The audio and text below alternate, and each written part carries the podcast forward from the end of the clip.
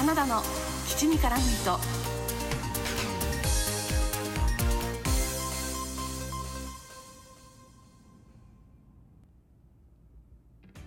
皆さんこんにちは。推しを全力でごひいきする系の人花田です。この番組はふとした瞬間に頭の中をいっぱいにするそんなありとあらゆる私の推したちを雑多に語るラジオです。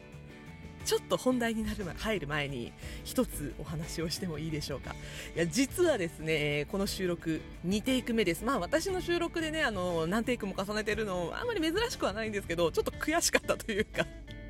言い訳したいところがあったのでちょっとお話ししますけど実はですねあのさっき収録ちゃんとしっかり終わらせたんで最後まで喋ったんですよ。11分50数秒までね。あの普段私の収録最後まで聞いてくださってる方はおなじみのお相手は花田でした。で終わろうとしたんですね。そしたらその瞬間にアプリが落ちたんですよ。これ私の端末が悪かったのかアプリ側が悪かったのか全く分かんないですけど、まあ、アプリが落ちまして強制終了してしまいまして。でもちろん収録中だったので保存もされておらずもう一回一から収録する羽目になってしまいました。というわけで今日はですね、え先日12月20日月曜日に最終回を迎えましたドラマ「アバランチ」のお話をしていきたいと思います。まあ、ね、見た人も見てない人もこれから興味を持ってくれればいいなとそして見た人はもうもう一回見返したいなとかねあの思い出を振り返っていただける回になるようにお話をしていきたいと思いますのでよろしければ最後までお付き合いください。まずはですねアバランチどんなドラマだったかということでもう本当にあの耳がタコになってるかもしれませんが私収録で今回アバランチ何回撮ったかな？4回目ぐらいですかね、えっと、過去のアバランチの収録も概要欄にリンク貼っておきますのでよろしければぜひそちらも聞いてください。で、えーフジテレビ系列、カンテレ系列で月曜夜10時から今期から始まったドラマワークで満を持して始まった綾野剛さん主演のドラマ「アバランチ」でしたが、まあ、私のね推しの千葉雄大君が出演をしているということで私も今回熱を入れて収録そしてライブ配信でも熱くお話をしました。実はこのライブ配信ですね、えーと、ラジオトークアプリの、えー、ライブのアーカイブの方に残っておりますので興味がある方そちらもぜひ聞いていただければと思うんですが、まあ、今回ですねそのアバランチ最終回を迎えてここまで通じてどこが良かったのかここがすごく私は好きだったというお話に絡めてちょっと残念だったなっていうところに関してもねあとここちょっと掘り下げてほしかったなっていうところなんかもあの全体を通して話をしていきたいと思います。いやまずですねこのドラマ「アバランチ」何が良かったかっていうともう本当に映像が何よりも素晴らしかったなっていうのに尽きるかなと思います。やっぱり映画多数手掛けていらっしゃる監督藤井道人監督ですね。が今回アバランチの総監督務めていらっしゃって1話と5話とあと何話だったかな。なんか最後らへんとかも結構関わってらっしゃるんですよね。なのでやっぱり映像にはかなりこだわっているなというかあの私邦画大好きでね映画館にもかなり足を運んでますけど日本のテレビドラマでもここまでの映像表現ができるんだなっていうちょっと希望を持てる作品になったなというふうに思います。割とさあの日本のドラマはちょっと映像がねとか、まあ、あの邦画に関してもよく言われることではあるんですけど日本のね映像作りって残念だよねって言ってる人にこそこのアバランチ見てほしいなというふうに思いました。なんかねこう作品の映像の作り方によってこんなに没入感が増すのかっていう部分だったりとか、まあね、映像美もそうですしあとはねもうアバランチ特筆すべきは綾野剛さん高橋メアリージュンさんを中心としたアクションチームのアクションの素晴らしさなんですけどこのアクションの素晴らしさをさらに引き立てているのがこの映画っぽい映像の作り方っていう部分じゃないかなと思います。迫力がもう本当に増してましたね。あの藤見人監督って結構ライティングに何て言うのかなライティングにちょっとこう特徴があるというか薄暗い感じの映像作りをするんですけどその光の取り込み方がすごく上手だと思うんですよ。なのでそのちょっと薄暗い感じの映像の中で繰り広げられる激しいアクションというとすごくかっこよかったなというふうに思いました、えー、普段は日本のテレビドラマ見ないよというね、まあ、邦画好きの方はもちろん洋画が好きな方にもこのアバランチ映像だけでも見てほしいなと推したいなというふうに思うドラマでした。そしてですねこの映画っぽい作りだからこそというのもあるんですがあの完全懲悪ストーリー分かりやすかったですね。であの藤井道人監督が、まあ、例えば私のね今年本当に5本の指に入る好きな映画になったヤクザと家族ザ・ファミリー監督を務めていらっしゃるんですがこれもね収録で以前取り上げておりますよかったらそっちも聞いてくださいね。あのこのヤクザと家族の映像の作り方とすごいアバランチ似てたなって思うんですけどもう一つすごく似てたなって思うのが今期同時に放送されていた藤井道人監督が携わっていらっしゃるテレビ東京系のドラマ「無所ボケ」というドラマがあるんですがこれもすごい良かったんですよ。無所ボケの話も実はちょっとしたいなと思ってね思いながらなかなかできずにいたんですけどど無所ボケもねアバランチっぽいんですよちょっと映像の作り方が、ね、あのテレビ東京系の深夜ドラマということでねあんまり注目はされていなかったんですけどこっちもかなり藤井道人節があるなっていうのと、まあ、あの無所ボケも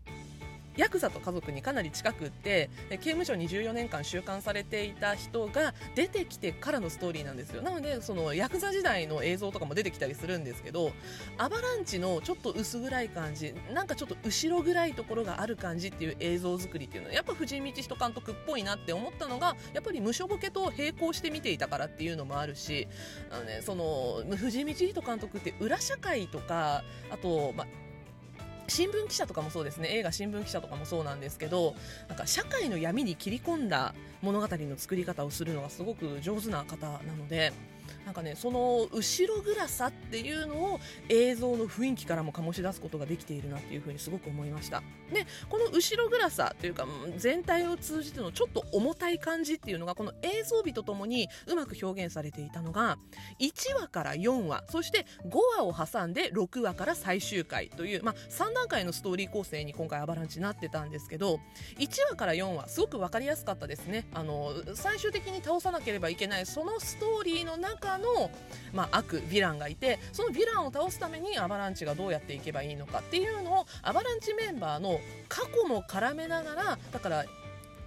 こうキャスト紹介キャスト紹介登場人物紹介も兼ねつつの1話から4話だったんですね。登場人物紹介を兼ねつつアバランチはどういうチームなのかっていうのを説明を入れつつなおかつアバランチはどういう行動をしているのかどういう活動をしているのかっていうのを紹介するのが1話から4話までのストーリーでした。なので、まあ、YouTube での同時生配信なども含めてちょっと新しい試みをしつつもストーリーの作りとしては水戸黄門的というか必殺仕事人的というか若干古き良き日本のドラマを踏襲しているなっていうふうに思いましたね。で、まあ、ここでアバランチは自分たちの中で、まあ、犯罪も含めつつも自分たちの中では曲げられない強い正義を持ったチームなんだっていうのが、まあ、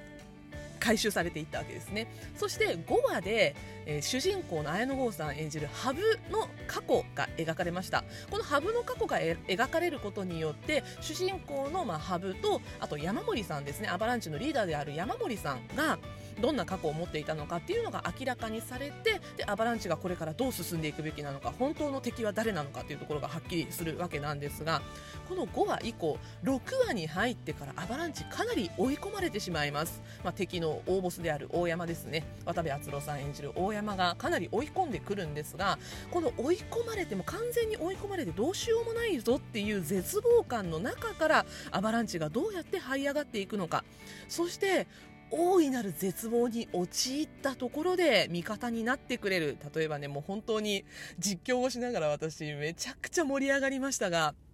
実は大山の大山の腹心であると思われていた、まあ、内調の霧島さんですね。が実はアバランチメンバーだと分かった瞬間のあのもうあの映像もうここも映像美だったと思うんですよ。映像と演出の美だったんですけど桐島さんが仲間だって分かったところのシーンだけでも本当に見てほしい。あそこはすごいかっこよかったですね。山中隆さん超かっこよかったです。そしてあとはですねあのちょっとメディアとかそれとか民意とかを含めてアバランチの方が正義なんだぞっていうか、まあ、民意に全てを最終的には委ねたっていう感じにはなったんですけど、まあ、人々がどう考えるのかっていうその人々の心の中に正義があるんだぞっていうラストに向かっていくこの爽快感っていうのはすごいたまらなかったですね。大きな絶望に立ち向かうアバランチたちが最終的に自分たちの力だけでなく民意を味方につけてどう？最後を迎えるのか。でここはねあのぜひ皆さんの目で確かめていただきたいと思います。でですねラストシーンです。もうこれラストシーンちょっと言っちゃいけないんだけどこれラストシーンの映像もすごく美しいんですよ。何かの CM か それとも映画のエンドロールなのかっていう風に思わせるような美しいエンドシーンでした。ね、もうこのね最終シーンがあったからこそある意味ちょっと映画化か続編かっていうのも期待できる作りにはなってるなというふうに思いました。視聴率としてはそんなに振るわなかったんですけど根強いファンが現れたんではないでしょうかこのアバランチですね。ぜひ、まあ、カンテレフジテレビ系列でアバランチ2としてまた次回ドラマにしていただくかもしくは、まあ、藤井道人監督手掛けられた作品なので劇場版アバランチになるか、まあ、この辺はちょっと楽しみにしたいなというか、まあ、ちょっと希望を持っておきたいなとファンとしては思う部分でもありました。